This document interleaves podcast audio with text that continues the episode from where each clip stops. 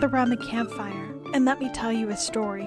Today, we're going to be talking about the urban legend of poisoned Halloween candy. Should you be dumping your kids' Snickers and Smarties when they come home? Was your parents taking your pillowcases to be sifted through by police or x rayed by a hospital really necessary? How did Americans become convinced that there might be razor blades or arsenic in their Hershey bars? And is there any truth to this lasting legend of real horror hiding at the bottom of your plastic pumpkin buckets? Halloween as we know it today is the Frankenstein child of multiple holidays combined. The first is the ancient festival of Samhain. The Celts, native to Ireland and the UK, celebrated their new year on November 1st. Because this was the beginning of winter, and winter was associated with death, the Celts would dress up in animal costumes and light bonfires to scare away ghosts that they believed could be walking the earth that night. There was also a heavy emphasis on fortune telling as well. When the Romans conquered the Celts, they added two of their own holidays to the mix Feralia, the October holiday honoring the dead, and Pomona, a holiday honoring the goddess of fruit, which is likely where the tradition of bobbing for apples comes from. In 1000 AD, the Catholic Church moved their holiday of All Saints' Day, or All Souls' Day, to November 2nd in a push to get the Celts on board. People celebrating this holiday would dress up as demons, saints, and angels. The night before All Saints' Day was called All Hallows' Eve, from the Middle English spelling of the word, and this eventually morphed into the name Halloween. In what would become the United States, the strict New England colonies kept Halloween out for a long time, despite the fact that Salem, Massachusetts may be considered the unofficial capital of the holiday today. Harvest festivals were popular, though, and some Halloween celebrating did make it across the pond, with a heavy emphasis on the trick portion, with ghost stories and mischief. Irish immigrants fleeing the Great Potato Famine helped popularize a version of Halloween with costumes and trick or treating, and they brought back the fortune telling aspects as well. In the later part of the 1800s, there was a big push to make the holiday more family friendly, and some of the more witchy elements were removed and replaced with big community parties. After World War II, with the baby boom and the move to the suburbs, Halloween, and especially trick or treating, became much more popular with children. Communities also embraced making the holiday mainstream with the hope of countering pranks by teenagers. The idea of poisoned Halloween candy actually falls under a fairly common category of urban legend about contaminated food. During the Industrial Revolution, food production left the farm in the neighborhood and went to faraway factories hidden from the consumer. Rumors of doctors treating kids with poison every day from candy spread across Europe and the United States, so much so that the U.S. Bureau of Chemistry took action in the 1890s and 1900s to test thousands of candy samples. And they did find some traces of copper from pots and cheap dyes and syrups being substituted, but no poison. Causes of death were hard to determine at this time, so the experts believed that these candy death rumors were simply misattributed. The rumors about Halloween candy in particular started to pop up in the 1950s and 60s. Joel Best, University of Wisconsin professor of sociology and criminal justice, and the nation's top researcher on this legend, not that there's much competition, said, quote, the older version of this that I know were stories in the early 1950s about people heating pennies on skillets and then dumping the hot pennies in the outstretched hands of trick or treaters. This morphed by the 1960s into poison and pins and candy bars. Unquote. In the 1960s and 70s, the idea of good, respectable, white neighborhoods being invaded by African Americans and those untrustworthy career women added fuel to the fire of nefarious neighbors preying on children. The media helped spread these rumors. A 1985 poll by ABC News and the Washington Post found that 60% of parents were afraid of candy tampering. In 19 also in 1985, advice columnist Dear Abby wrote, quote, Somebody's child will become violently ill or die after eating poisoned candy or an apple containing a razor blade, unquote. And in 1995, Ask Ann Landers echoed the claim. Quote, in recent years, there have been reports of people with twisted minds putting razor blades and poison in taffy apples and Halloween candy. It is no longer safe to let your child eat treats that come from strangers. Unquote. Alternative events to trick or treating, like trunk or treats in church parking lots, uh, malls, or police or fire stations, began to develop, and homemade treats like popcorn balls and caramel apples were discouraged. Even in the last several years, the Massachusetts Cannabis Control Commission and the St. Louis DEA even warned parents about accidental or purposeful distribution of THC laced candies being given to children. There have been several high profile tampering incidents and candy poisonings that have contributed to this legend, and we're going to be briefly discussing five of them today. Throughout history, there have been several large cases of mass accidental poisoning through dangerous and unregulated production of food. One significant case that affected candy happened the day before Halloween in 1858 in Bradford, England. There was a local candy maker named William Hardacre who was nicknamed Humbug Billy. But this was no Scrooge style insult. Humbugs were actually one of his most popular candies, and a traditional sweet in the UK, Ireland, South Africa, Australia, Canada, and New Zealand. And I've never tried one, but they're hard, generally peppermint flavored, and have a base of gum and sugar. At this time in history, it was fairly common for food to be adulterated. Across history, it's been fairly common for food to be adulterated or have some of its more expensive ingredients swapped out for cheaper alternatives. Cheese could be colored with lead in the Victorian era, and many foods in ancient times were sweetened with it. Milk in the 1800s New York turned deadly when whitened with plaster and rotten eggs, coming from cows fed with distillery swill. Even in recent decades, there have been illegal cases of adulteration. Transformer oil in South Africa has been used as cooking oil even today. In the 1980s, olive oil in Spain was doctored with industrial colza oil and killed over 600 people. Milk in China and India has been found with deadly chemicals even into the early 2000s. And in 2013, there was even a scandal in Europe when it was discovered that horse meat was being sold as beef. Sugar in the 1800s was particularly expensive in Britain, as the tropical plants shockingly couldn't be grown in Britain's cool, wet climate. Although it first popped up among elites in the 1300s, it didn't become widely available until Britain set up sugar plantations in the West Indies in the 16 and 1700s, although prices for this white gold was still high, especially because of a large tax placed on it. In order to save money, many food manufacturers would mix sugar with other materials, such as powdered gypsum, also known as plaster of Paris, by which I literally mean the building material plaster, like what you put on your ceiling. It could also be mixed with limestone and lime sulfate. The gypsum was called daff to help hide the fact that it was literally what you cover your house in. Eating it is harmless, although I wouldn't recommend it. Humbug Billy would purchase his supplies from a local man named Joseph Neal, and he often used daff to replace some sugar in the candy. On this day, Neal sent a man named James Archer, who was just a random person staying at his house, to buy gypsum from pharmacist Charles Hodgson.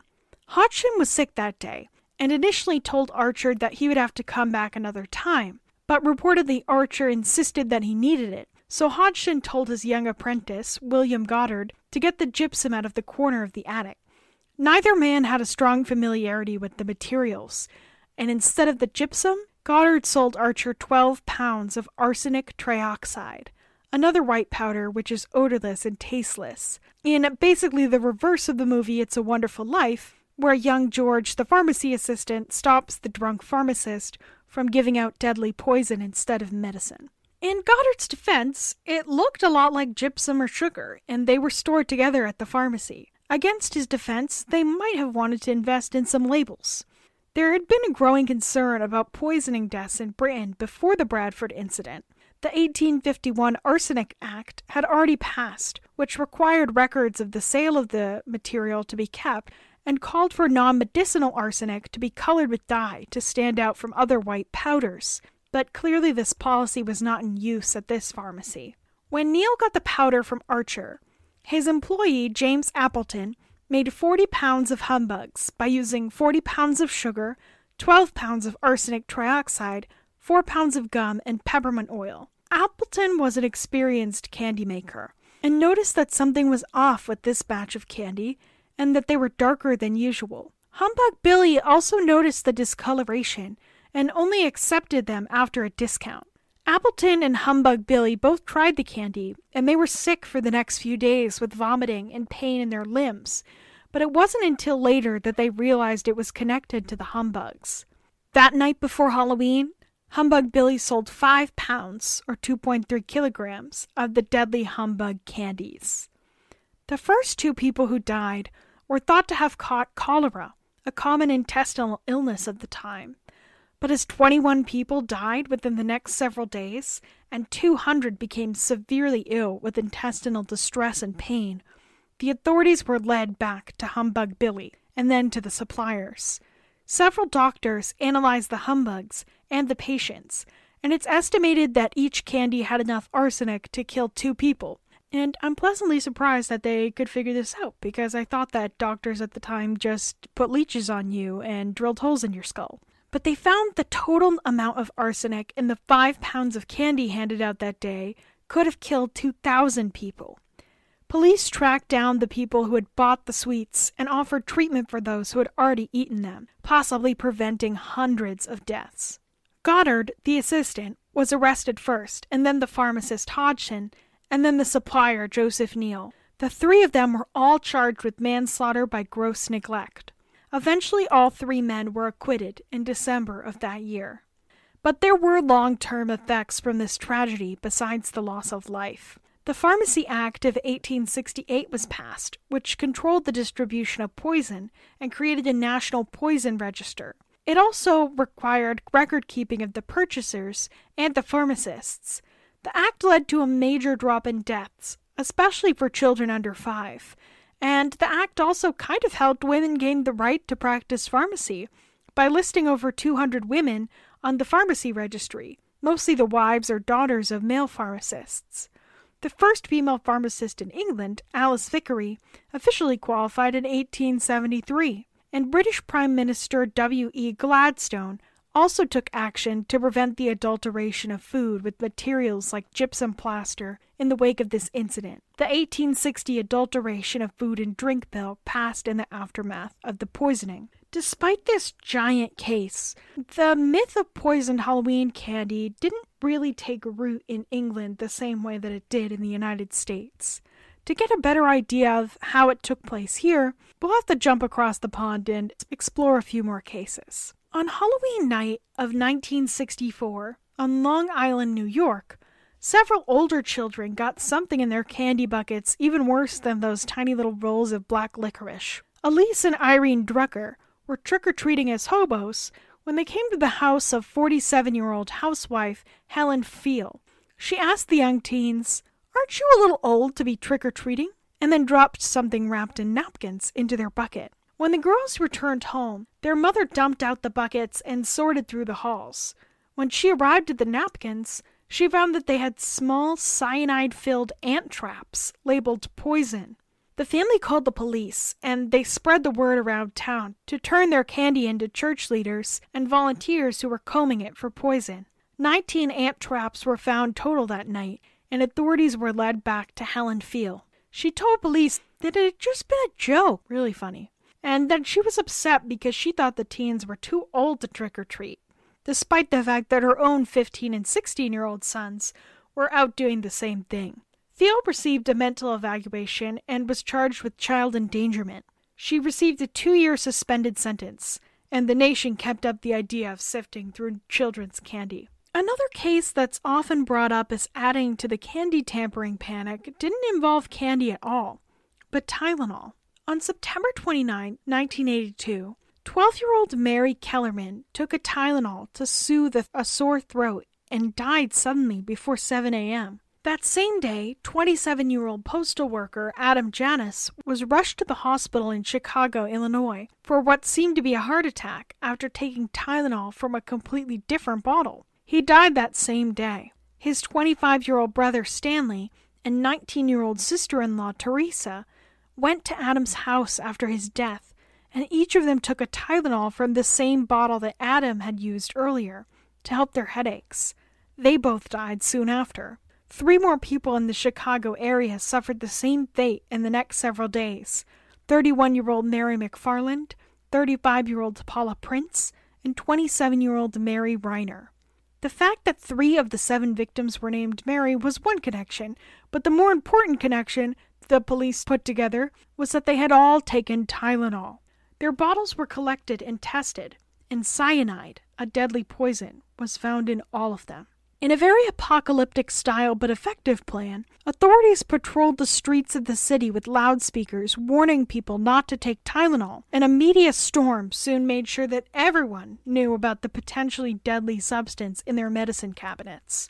Chicago area residents turned over any bottles they had at home, and three more poisoned ones were found on store shelves, not yet sold. Police dove into figuring out who had masterminded the murder of seven people and the attempted murder of at least three more. The poisoned bottles had all been found in Chicago, but they had come from different manufacturers, so they could not have been contaminated during their production.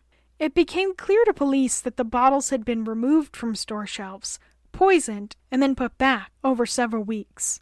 Johnson & Johnson, the manufacturer of Tylenol, issued a nationwide recall of the 31 million bottles of the drug currently in households and stores, costing them today's equivalent of over $265 million. They also offered an exchange program of the capsule form of the drug that had been poisoned with a tablet version that was harder to tamper with. And they issued warnings to medical providers, offered a reward for information about the crime, and they stopped all production and advertising of Tylenol. Johnson & Johnson was widely praised for its response. There were several possible suspects identified by police. Laurie Dann, an Illinois murderer, was considered as a suspect. In 1988, she stole arsenic and mixed it into juice boxes and milk and delivered the poisoned drink to former babysitting clients and others but the poison was diluted and the drinks tasted foul, so no one was killed. She later entered a school and killed one student, wounded four others, and then held a family hostage before taking her own life. Her use of the same poison and her location in the Chicago area was suspicious, but she was eventually cleared. A man named Roger Arnold was also investigated as a suspect, and media attention eventually led to a mental breakdown in 1983. Arnold murdered a man, John Stanisha, outside of a bar because he mistook him for the bar owner, Marty Sinclair, who Arnold thought had informed police on him. Stanisha did not know Arnold at all. He was just an unlucky doppelganger. Police cleared Arnold, but even if he was guilty, he was still sentenced to 30 years in prison for Stanisha's murder, and he died in 2008. The most prominent suspect was James William Lewis, Immediately after the murders, he sent a letter to Johnson & Johnson requesting $1 million to stop the poisonings. His fingerprints were found on the envelope, but he was living in New York City, so it was difficult to link him with the crime. As recently as 2009, the Department of Justice stated that they believed he was responsible, but they were unable to prove it beyond a reasonable doubt. He was convicted, though, of extortion, and he served 13 years in prison. In 2011, the FBI requested DNA from Ted Kaczynski, the Unabomber, in connection with the case, as his first four attacks happened around Chicago, where his parents had a house. But for now, no one has been charged with the Tylenol murders. There were hundreds of copycat attacks that happened in the 1980s, and tampering scares became etched in the American conscience. The U.S. government made product tampering a federal crime, with the Tylenol Bill of 1983, and drug and food companies scrambled to create tamper proof packaging like seals and security rings. The capsule form of drugs were also largely phased out because they could easily be opened, emptied, and refilled. Instead, Johnson & Johnson created the caplet, which was still gel coated for easy swallowing, but were much harder to tamper with. In the 1980s, there was another candy tampering crime in Japan. A group referred to the Mystery Man with 21 Faces kidnapped the president of Candy Company, Ezaki Glico, from his bathtub in his Osaka home, but he escaped. Then there were two cases of arson at the Glyco factory with a promise to stop if $1.3 million was handed over. But the man they kidnapped to collect the drop off was just arrested and later freed. Then they sent a letter to his company threatening to poison their candy with cyanide unless they received a ransom of $4 million. The company's sales were instantly halved, and they had to lay off 1,000 workers. Stores pulled the candy from their shelves, but there was no poison found. The group that had sent the threat eventually sent a follow up letter saying they were, quote, bored with this affair, unquote, had destroyed the tainted products, and were moving to Europe for the summer. Then, months later, a second set of letters threatened candy manufacturer Morinaga and Company. That 20 boxes of their candy had been poisoned and scattered across central Japan, and if they didn't receive $410,000, 30 more would be distributed with no more warning. The letters were addressed to, quote, all mothers in the country and stated that the candy would, quote, now taste a bit bitter since we've added a special seasoning of sodium cyanide, unquote, and was signed The Mystery Man with 21 Faces, or The Monster with 21 Faces, which was a reference to a children's mystery television show and book series of the same name. When the candy was pulled and examined this time, several packages of cookies and sweets were found with typewritten labels warning that they were poisoned, and they were. Six items were contaminated with cyanide, although only one had enough to be deadly. Nobody was harmed by this, but the criminals were never caught. But by far the most notorious case of Halloween candy tampering is the case of the man who killed Halloween. Ronald Clark O'Brien was born on October 19, 1944. He married a woman whose name I don't know how to pronounce, but I'm going to go with Danine. And they had two children, Timothy and Elizabeth, 1966 and 1969. The family lived in Deer Park, Texas, where Ronald worked as an optician and a Baptist deacon. He also sang in the church choir, which I also did, so we're not all murderers, and he ran the town's bus program. Everything seemed to be normal with the family until Halloween night, 1974. O'Brien took eight year old Timothy and five year old Elizabeth trick or treating with some neighbors after a group dinner. At one point in the night, they came to a house that didn't answer the door. The kids ran ahead while O'Brien lagged behind. When he returned, he told his kids that the house had actually opened up and had given him five giant pixie sticks, which, for those who don't know, are giant plastic tubes of sugar. He gave one to each of his kids, one to two neighbors' kids, and one more to a boy he recognized from his church. When they went to the neighbor's house after trick or treating, O'Brien, quote, leaped over the table, unquote, to stop a friend's child from eating Timothy's pixie stick. When the family returned home, O'Brien offered Timothy the pixie stick and helped him open it because it was oddly sealed with a staple. Timothy complained about the bitter taste immediately and drank some Kool Aid to wash it down, but he almost instantly started to vomit and convulse.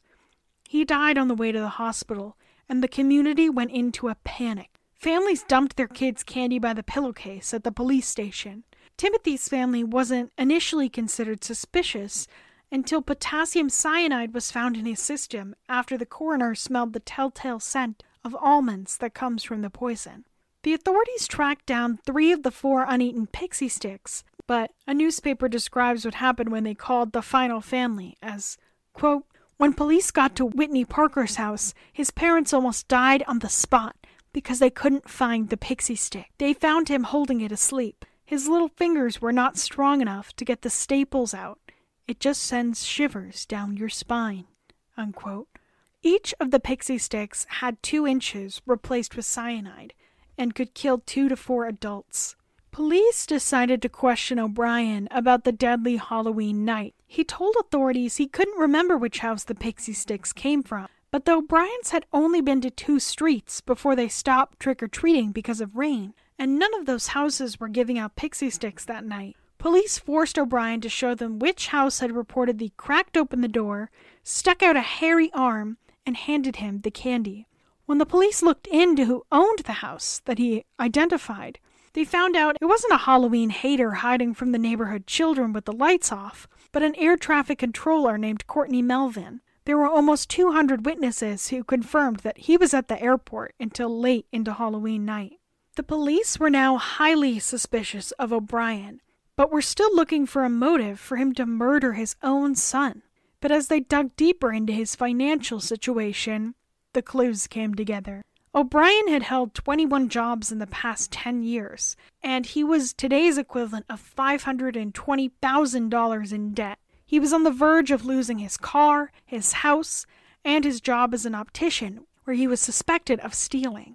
Perhaps the most damning evidence was that O'Brien had taken out today's equivalent of over $50,000 in life insurance on both of his children in January of that year, and an extra $20,000 policy on both just days before Halloween. The morning of November 1st, he called an insurance company about collecting the payment for Timothy's life. He had also gone to a chemical supply store and asked about buying cyanide, but was told the smallest amount available was five pounds, and he left.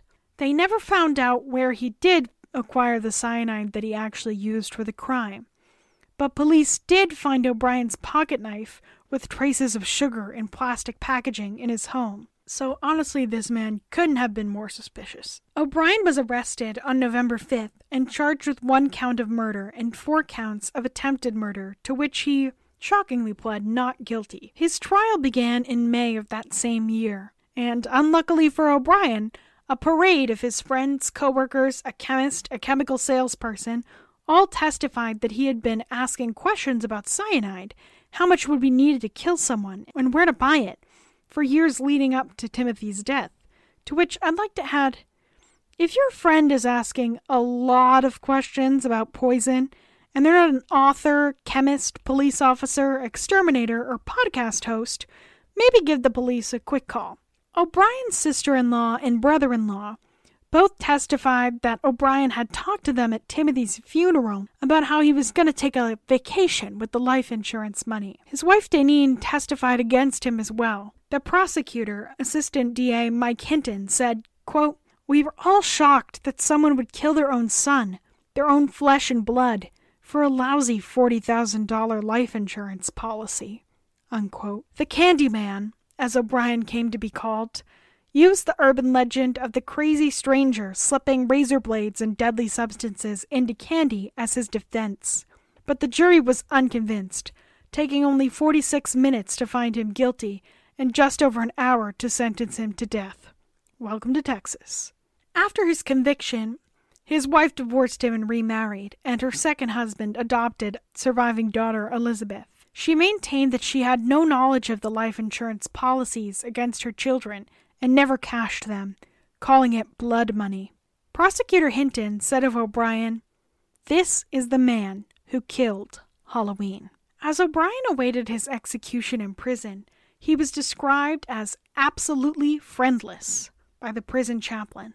His fellow inmates hated him so much for killing a child that they actually tried to hold a demonstration against him on the day of his execution. O'Brien's execution date was rescheduled three times until the eighth anniversary of the crime, Halloween 1982, when the judge was apparently so fed up with the delays that he said he would drive O'Brien to the death chamber himself. O'Brien attempted to appeal a fourth time, but it was rejected. On March 31st, 1984, O'Brien was executed by lethal injection just after midnight. He left his belongings to a fellow death row inmate accused of killing his own mother, and O'Brien offered his eyes for scientific research or donation. He maintained his innocence until his death, but this didn't stop over 300 people from waiting outside the prison for the news, throwing candy at anti death penalty protesters. When it was announced that O'Brien was finally gone, the waiting crowd had a morbid chant to shout out Trick or treat. So, should you be scared of Halloween candy? Despite these several scary incidents, the research says no. Joel Best, that candy legend expert from earlier, said, quote, I've done the research and I can't find any evidence that any child has been killed or seriously hurt by any candy picked up in the course of trick or treating. My view is this is overblown. You can't prove a negative, but it seems unlikely. Unquote. Best also found about two cases a year of sharp objects in candy being reported, but up to 95% were hoaxes. None of them have been deadly, with the most severe injury being a dozen stitches. Why does Best believe this rumor holds on? He said, quote, We live in a world of apocalyptic scenarios. Here we are. We have safer, healthier, longer lives than people in any other point in history. And we're constantly imagining that this could all fall apart in a nanosecond. So I think that what happens is we translate a lot of our anxiety into fears about our children. Unquote. He also offered this comfort to parents. Quote, it's the greatest thing in the world you can be afraid of, because you only have to be afraid of it for one night a year. You know, maybe there's somebody down the block who's so crazy that he poisons little children at random, but he only does it one night a year. Throughout the rest of the year, he's normal. Unquote. If you really want to be safe on Halloween, officials recommend being extra careful of any passing cars. If you're driving, keeping it slow on residential streets staying visible with flashlights and groups. And if you're still concerned about that candy, make sure the packaging is sealed and not punctured or torn. Throw in any handmade goodies and also the floss because nobody wants that. And if you're listening to this in 2020, wear a mask and try to keep the kids to a couple handfuls of candy the night of because the biggest Halloween threat is likely a stomach ache.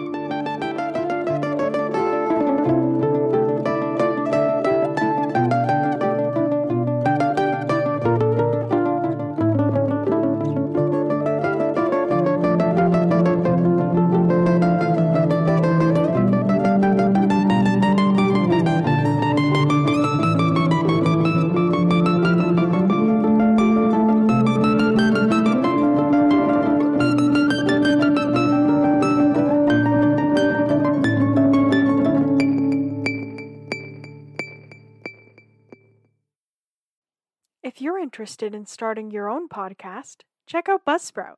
I use Buzzsprout to host this show and get listed on all the major podcasting apps, find sponsors, and track statistics. If you sign up with my link, you get a $20 Amazon gift card when you upgrade to a paid plan. Let me know if you make a podcast. I'd love to follow your show. Fiverr is the perfect place to find high quality freelancers for any budget who do everything from writing and translation design, video editing, tutoring, programming, genealogy, souvenir collecting, and a ton of other incredible services. Check it out using the link in the description to tell them that I sent you. Thank you for supporting the show.